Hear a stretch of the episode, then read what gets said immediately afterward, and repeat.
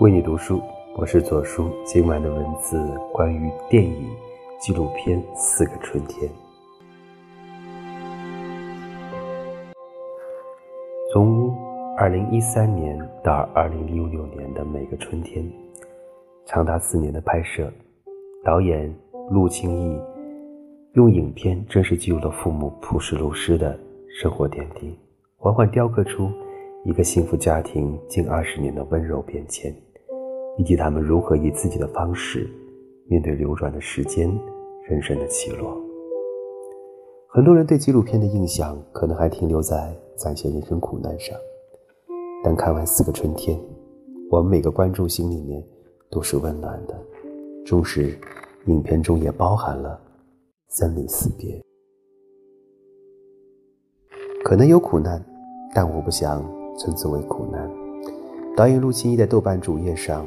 签名档上，贺兰写着：“人生没有苦难，只有经历。”贵州青山绿水间的鸟鸣雀叫，燕子呢喃。时光中一屋两人，三餐四季，随时随地唱起来的歌，跳起来的舞。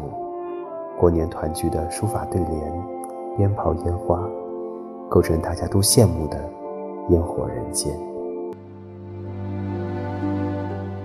这份真挚不加修饰、流动于镜头内外的亲情，也唤醒人们久违的美好共鸣，对亲情的温润感悟，对世事变迁的沉扎体味，对时光与故人的怀念。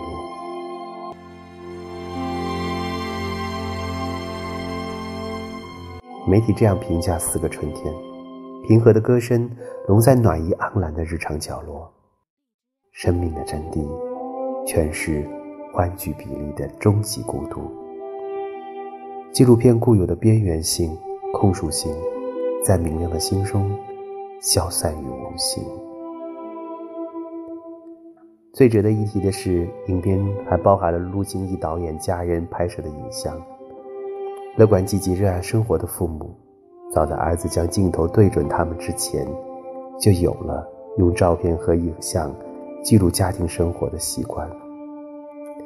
影像对导演一家来说是非常重要的。导演说，最开始是一种记录的自觉，因为我很喜欢我爸妈，对家庭生活的迷恋让我产生了一种想要记录的冲动。这种记录的延续，其实也变成了另外一种感动。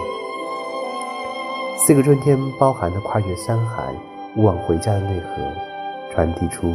对阖家团圆的美好愿景，